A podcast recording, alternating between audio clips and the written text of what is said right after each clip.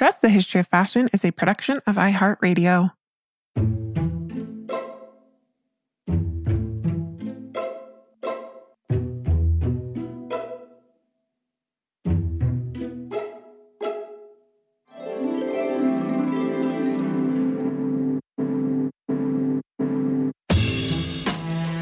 Over 7 billion people in the world, we all have one thing in common. Every day, we all get dressed. Welcome to Dressed, the History of Fashion, a podcast where we explore the who, what, when of why we wear. This is Cassidy Zachary, fashion historian, and your only host for today's episode because April is on a little bit of a vacation, but she will be back very soon. So, from the United States to Thailand, from the Philippines to Singapore, Faith Cooper's digital resource project, Asian Fashion Archive, is dedicated to one goal and that is celebrating the beauty, diversity, and richness that is Asian fashion, culture, and history. I'm so pleased to welcome Faith back to the show. She, of course, joined us Tuesday to discuss the life and legacy of Tina Chow. And today she's back to discuss her incredible groundbreaking work. I'm so pleased to welcome her back to the show. Faith, welcome to Dressed. Hi, so nice to see you, Cassidy. This is such a treat for me. You and I have collaborated uh, via Instagram. Uh, you did an Instagram takeover of the art of dress. I was so, so excited um, when I learned about your archive last year. I'm so excited you're here today to share more about it with us. Can you tell us about the inspiration behind creating the Asian Fashion Archive? Yeah, definitely. And I also have to give kudos to you for that collaboration because you're the one who helped me reach um, 10,000 followers. Oh, so yay! much um, for giving me your platform for a few posts. But a little bit about the Asian Fashion Archive. I started this initiative in May 2020. I had just graduated from FIT's Fashion Textile Studies graduate program, and I had really focused during those um, few years on this relationship between the East and the West in terms of fashion, dress, and culture. So I was also working at the Museum at FIT at the time in the education department. And it was COVID since it was May 2020. So I had a lot of alone time in my studio apartment quarantining. And so I really wanted to have an outlet to express different feelings that I had with the anti Asian rise in hate incidents um, as well as using my professional academic background. So I started this Instagram account, which uh, initially just highlights different moments in history and contemporary images related to Asian fashion, culture, and history. I didn't have any grand plan for this. It really was just sort of like a pet quarantine project, you know, and it was a way for me to have something to do um, and it was a safe space for myself and a way to deal with a lot of personal and emotional issues I was dealing with with my own racial identity as someone who is Asian, Chinese American, Asian American, and biracial. So it was selfishly a, a initiative I created for myself, you know, a form of mental therapy. But I also did it to share my research as well. And because I could not find many fashion history accounts dedicated to Asian fashion, which was really surprising to me because there are so many really great ones. And it was it's very difficult to find these images being highlighted. So it gave me a purpose, you know, to keep doing reading and researching other than I was doing in school, which had just ended, and to do that about a subject I was passionate about and that I wanted to see highlighted. And it was a great way for me I also did it because I had a growing frustration of the way Asian people were being portrayed and treated during that time and stereotyped into one group. And at that point in 2020, in, in my lifetime at least, I had never seen or experienced such a level of hate toward Asian people, you know, and I was also very angry at the lack of representation of Asian people in the field and in media. So this was, you know, a way this through Instagram was a free platform that was available to me. And I now felt like I had enough knowledge and research just graduating and studying the subject so I could post these images to a public platform and cross my fingers and hope, you know, someone would see it. And it's been so great to see it being used as a great resource by so many. Yeah. And of course, it's also a website, which is so wonderful. It's an incredible resource. There's so many different facets of the archive. And I'd love if you could share more of them with us, what people can expect, perhaps by going to the website, what they'll find there. And then also, if you wouldn't mind just explaining to us how you define Asian as well, because I think that's a term that's often, you know, people there's so many diverse cultures and peoples that are often homogenized under that term maybe within fashion specifically but also within the broader conversation. So i'd love if you could kind of clarify that for us as well. Yeah. So the website was a later edition i launched in early 2021 and that was because i had people reach out wanting to learn more about asian fashion that they were not familiar with. So i started listing different documentaries, podcasts. There's some dress podcasts listed, books, magazines, exhibitions, articles. I also created a shop and support page that listed Asian owned businesses and designers that I liked and thought people might enjoy seeing. And my latest addition to the website is a for students page, which I guess was me using my museum education experience. So I found links to different free online resources that different museums and cultural institutions I created related to Asia and fashion and culture and history. So there are teaching curriculum guides, uh, craft pages, activity books for kids, and just people who maybe just want to learn more. And in terms of Asia, for the website, I also sorted it the resources by medium as well as by different regions. So for the website, I have it sorted by Asian American, East Asia, South Asia, and Southeast Asia. And hopefully I'll be able to expand it more because, you know, Asia is so broad. And that is a word that we kept seeing a lot this past year, you know. And it's an interesting word because even Asian American is a recent term. I think it came out in the 1970s, you know, with my mother, who is Chinese, but she grew up in Southeast Asia you know, I've never heard her refer to herself as Asian. It was always Chinese.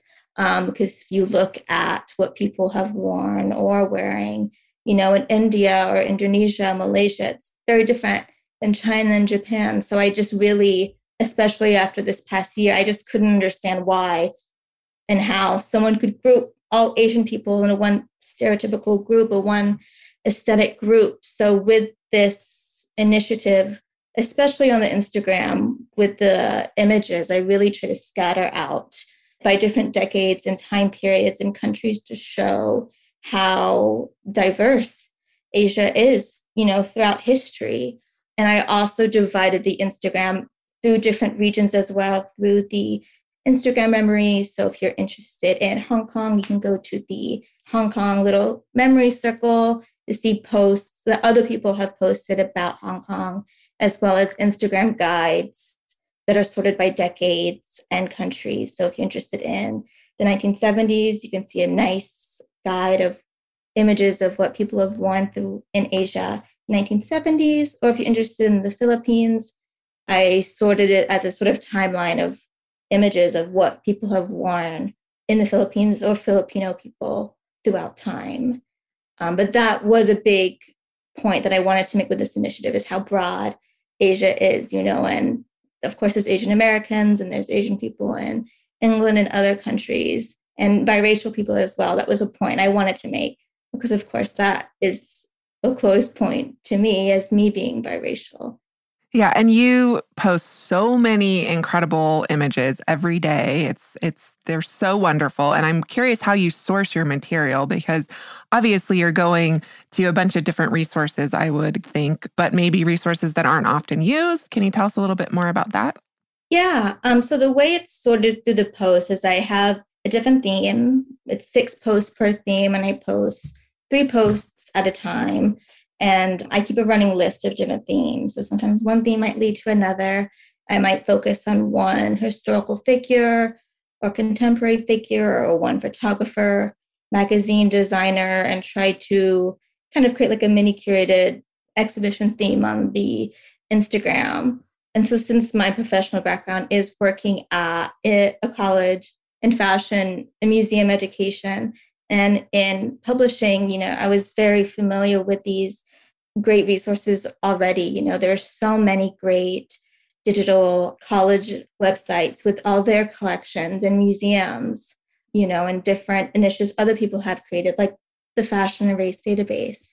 So, some of my favorite ones, the University of Bristol has a really great initiative called Historical Photographs of China, where they have found different photographs of modern China. Singapore's National Heritage Board has a website called Roots, and they have great digitized images from like the Asian Civilizations Museum, the Peranakan Museum, and one of my favorites, which a lot of people don't know about, but there's such great information, is the Museum of Ethnic Costumes in Beijing. And they have some of the most beautiful um, garments I've ever seen in photographs. So I try to do search these accredited sources and I just have like a list for myself that I just go through each one and search the theme that I think might fit and then figure out what posts look best together. And then that's um, how that works. I'd love if you could give us, I'm sure our listeners are going to look up at Asian Fashion Archive immediately while listening to this episode, anyways. But I'd love if you could give us a few specific examples of the type of content you feature, maybe your thought process that goes into selecting the images, and maybe just a few specific examples of what people could expect. So, I, for example, today I just posted a theme on a woman named Madame Wellington Koo. And she had someone that I had wrote about in graduate school. And she's a very fascinating person who was born in Indonesia, but is also Chinese. So the, the first three posts that I posted today, she is in European fashions. There's one image of her wearing a Worth gown. And the three posts are from 1921. And I included quotes in those posts from her memoirs. And she has written a lot about her being Chinese and her husband being Chinese and a diplomat living in Europe and saying that she was very conscious of what she looked like and how she dressed because she, you know, looked different than the rest of the Europeans. And she had said, like, what we, me and my husband do is a reflection of all Chinese people. And she felt pressure to wear European fashion to show that she did not belong to this very typical primitive view, exotic view of what people had of China and Asia. So the next three posts, which will be posted later, is she sort of transitioned and she adopted the qipao once she moved to China. She saw these beautiful women in Shanghai wearing the qipao and she realized, well, this dress is actually a lot, one, cheaper to buy and easier to wear. And it so once the post will the next three posts we posted, it's a really interesting contrast between her wearing these 1920s fashion as opposed to her wearing these qipaos, which are so beautiful. She has a little bit of like a, in my opinion, like a light about her when she wears these qipaos, and she talks about how she dresses them up, and you can tell she gets really excited writing about it in her memoirs. So I try to do different themes like that that fit together and tell a story through the images. You know, it is difficult to tell these stories in a very short Instagram caption. So I hope sometimes I just hope the images speak for themselves.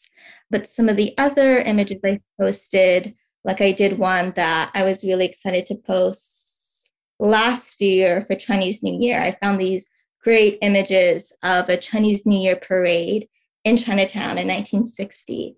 And at that time, I was locked alone on Chinese New Year. My family celebrates Chinese New Year, um, you know, and seeing these photos of my family in Asia having these nice dinners, you know, and I wanted to go celebrate and go to a parade, but was not possible due to COVID. So I posted these beautiful photos of these families celebrating it together, and these little kids in these, you know, their Chinese dress. So a lot of the things that I post sometimes are things that I wish I was doing as well. Some other people I posted was Tina Chow, who I loved. I did a paper on her for the Costume Society of America and told a little bit about her story. And then my favorite ones that I post are Asian photographers that I find. Um, it's very difficult. I have found it very difficult to find information and high quality photos of Asian photographers from the early photography days, even to the mid 20th century. So, one of my favorites was I found a Thailand based photographer who took these beautiful 1960s photographs of women in Thailand. His, he went by S.H. Lim, And those are really popular photographs to see these really beautiful, sexy women who were photographed, but weren't, it didn't seem like they were photographed like they were being fetishized. It was more seems like they were, you know, empowered. But yeah, I really try to do a range and I always looking for recommendations if anyone has any or wants to see um, a theme or subject highlighted.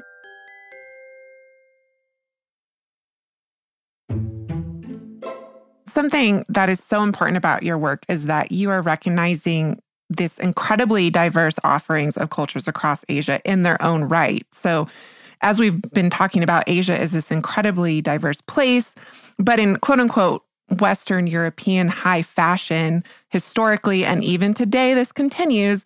This diversity is often homogenized, it's romanticized, as you said, it's fetishized, or simply just reduced to aesthetics filtered through a Western lens. But you were showing how these sartorial traditions and practices can and should be elevated and celebrated in their own right and on their own terms. And this leads me to my next question. You are also a contributor to the Fashion and Race Database, which is similarly challenging traditional fashion narratives rooted in the Euro American paradigm and expanding the way that we can think and define what is and what is not fashion. So I would love if you could talk to us a little bit more about the ways that the Asian Fashion Archive is contributing to this conversation on expanding that narrative surrounding fashion and fashion history. That's a really interesting question. I think there's been a huge debate on what people think is fashion and not fashion. And it was a very conscious choice to name this project, um, to use that word fashion. And I'm actually teaching an undergraduate course at FIT next year where for the curriculum, I want to explore what this word means and what they think it means and what other fashion scholars throughout history have defined it.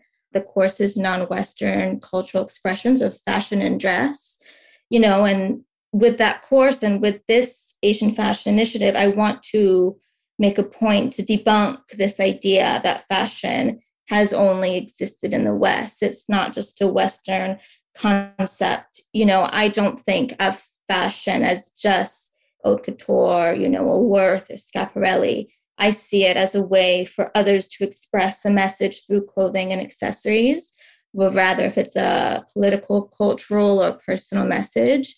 And I wanted to show with these images all various beautiful ways Asian people have expressed themselves through clothing and fashion and dress, and also debunk this ongoing narrative that Asia is associated with, you know, being exotic and mysterious and primitive. But I do not think fashion is a Western concept. So that is a point that I'm trying to make with this initiative and the course, you know, and I think um, I just don't know how someone could see all these images of what different minority groups have worn over time and think, you know, fashion just exists in Paris or New York and London so using the word fashion was very important for me to use to make that point visually, at least.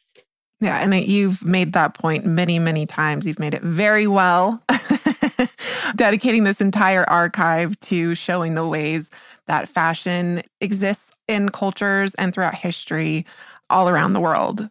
So, such, such wonderful work. And one of the other ways in which you're contributing to these important fashion conversations is through your very own research which offers a critical examination of the fashion industry's complicated relationship with Asia, to put it mildly, I should say. One surprising example of this can be seen with what you call, quote unquote, the fashionable fantasy of Mao Zedong, not someone we may typically equate with fashion. I read your QP that you wrote for your master's thesis at FIT that's on this topic. Uh, and I was so taken aback by by what you're studying here. Who was Mao Zedong and what can we learn from the influence his communist regime had on fashion? Yeah, that was my FIT graduate qualification paper, which was not an easy paper to write. It was actually a theme I started as my undergraduate paper at F- where I also went to FIT in art history. And then I was studying transition of dress during mid-century China. You know how we went from these beautiful qipaos or even the the men wore the the queue, the ponytail, to these unisex militant uniforms. But for graduate school, I expanded this and I did a lot of research on it and spoke to a lot of different people. And to be honest, a lot of some people were very confused by it. So I went, I spoke to a lot of Asian scholars and fashion scholars. But this fashionable fantasy that I talk about is this fantasy that was created by Western fashion and culture and ignoring the realities of what was happening in China and Chinese life, mostly focusing on the Cultural Revolution, which was from 1966 to 1976, Mao's death. But Mao was the chairman of the Communist Party of China and the founder of the People's Republic of China from 1949 to 1976. And he achieved a um, cult of personality around the world for his ideology, which is known as Maoism. And during the early 20th century, China had suffered a lot of political unrest. They had the Japanese occupation, natural disasters, famine, a long list. So at that time, Mao was celebrated as a leader, you know, of a revolution and a new China. But in 1966, he launched the Cultural Revolution, which initially was to denounce four olds um, ideas, cultures, habits, and customs. And as part of that initiative, there was a group called the Red Guards, who were these young students with their own uniform, and they took violent measures to make sure people followed Mao's ideology, and they targeted wealthy classes, intellectuals, teachers, professors, artists, and unfortunately obstructed art, temples, and artifacts. It was a 10 year period, and it was not an easy time in China. Um, and some people are still, I mean, people are still alive. It only ended in 1976. So I looked at how Western media and culture and fashion, how they kind of perceived that. And of course, in 1966, they did not have the resources as one does now, you know, so um, they could only educate themselves so much. But a lot of designers were inspired by this idea of Mao and this Chinese cultural revolution. Yves Saint Laurent, Pierre Cardin, Galliano and Karl Lagerfeld, Vivienne Westwood, and different cultural movements as well, like the May 1968 protests in France against Charles de Gaulle and the French conservative government. At that time, Paris kind of used Mao as a chic icon, and an accessory there was the Little Red Book, which was a book of Mao's quotes, was popular there. The counterculture movement, you know, they had a, lot of interest in revolution, rebellion, and exoticism and used Mao.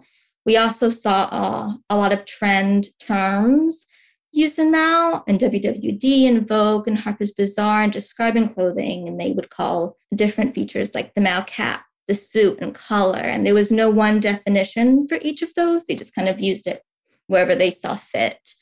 And we also saw a lot of Western artists inspired by Mao that time like the famous Salvador Dali Vogue 1971 issue with like this combination of Marilyn Monroe and Mao portrait on the cover, and Andy Warhol's famous Mao portrait, which he said he did because he said China was in the news and I knew if I made a portrait of Mao, I would make money, you know? Very Warhol thing to say. yeah.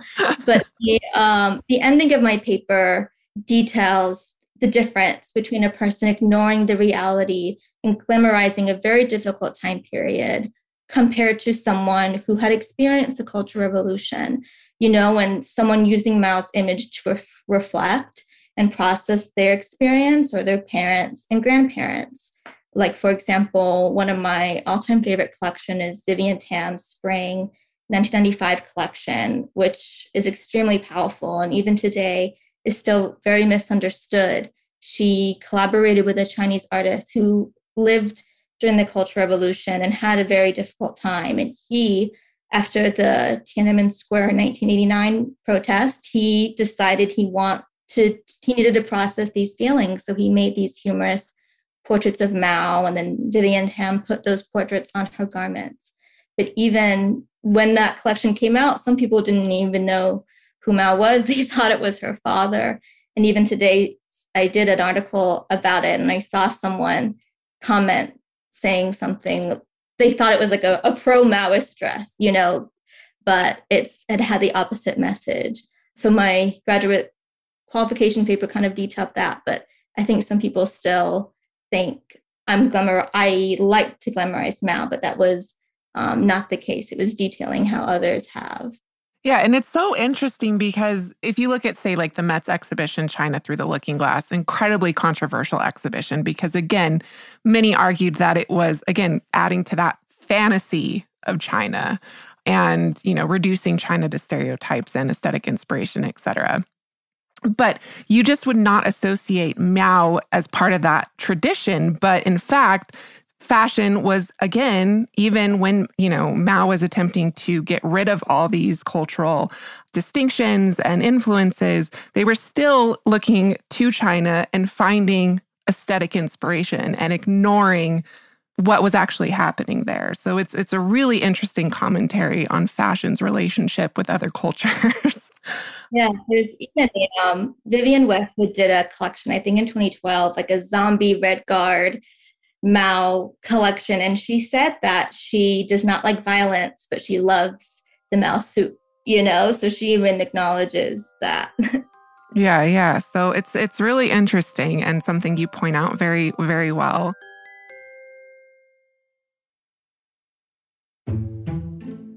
You've mentioned Vivienne Tam.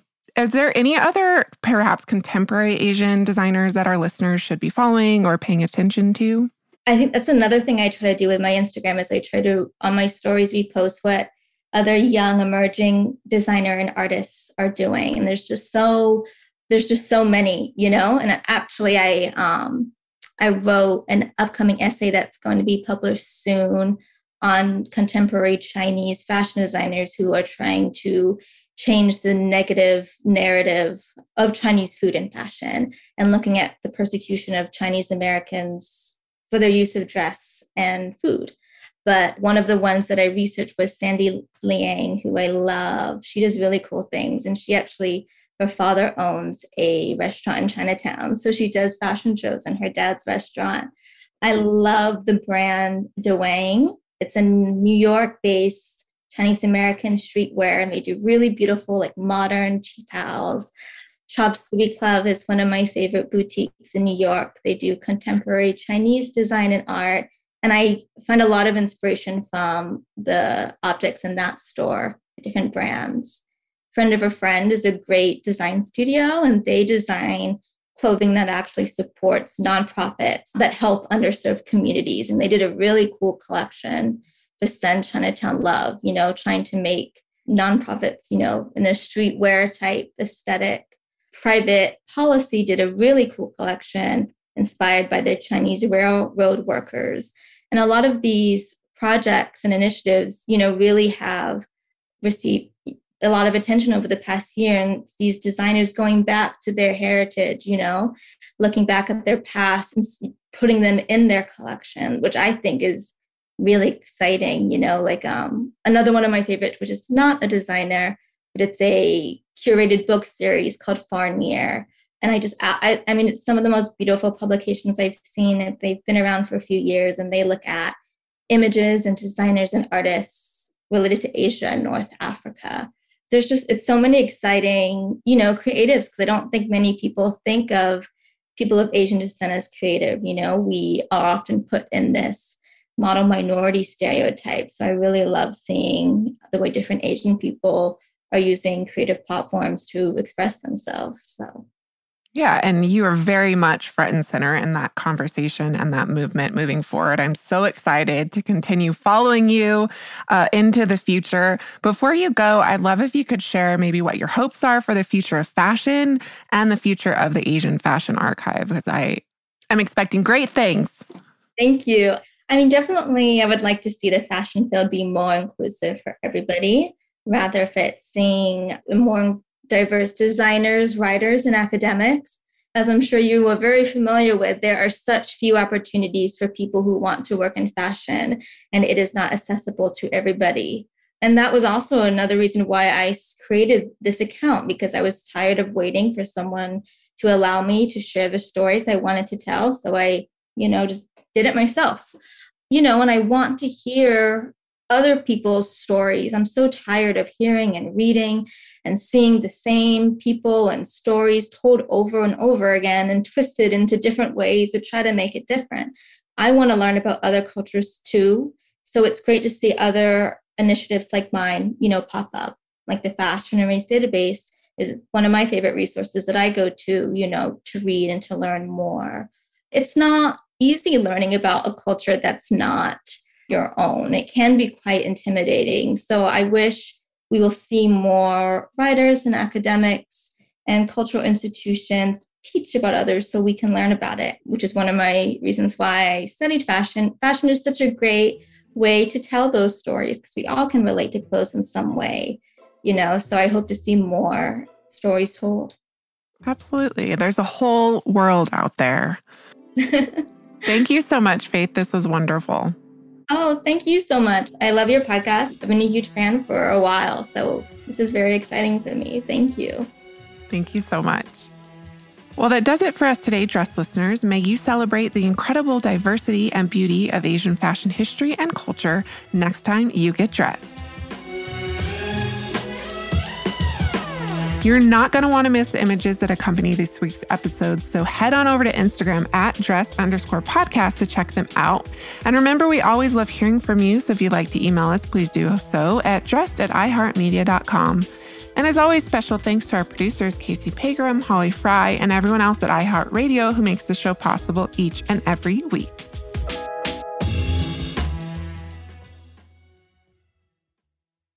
Dressed the History of Fashion is a production of iHeartRadio. For more podcasts from iHeartRadio, check out the iHeartRadio app, Apple Podcasts, or wherever else you listen to your favorite shows.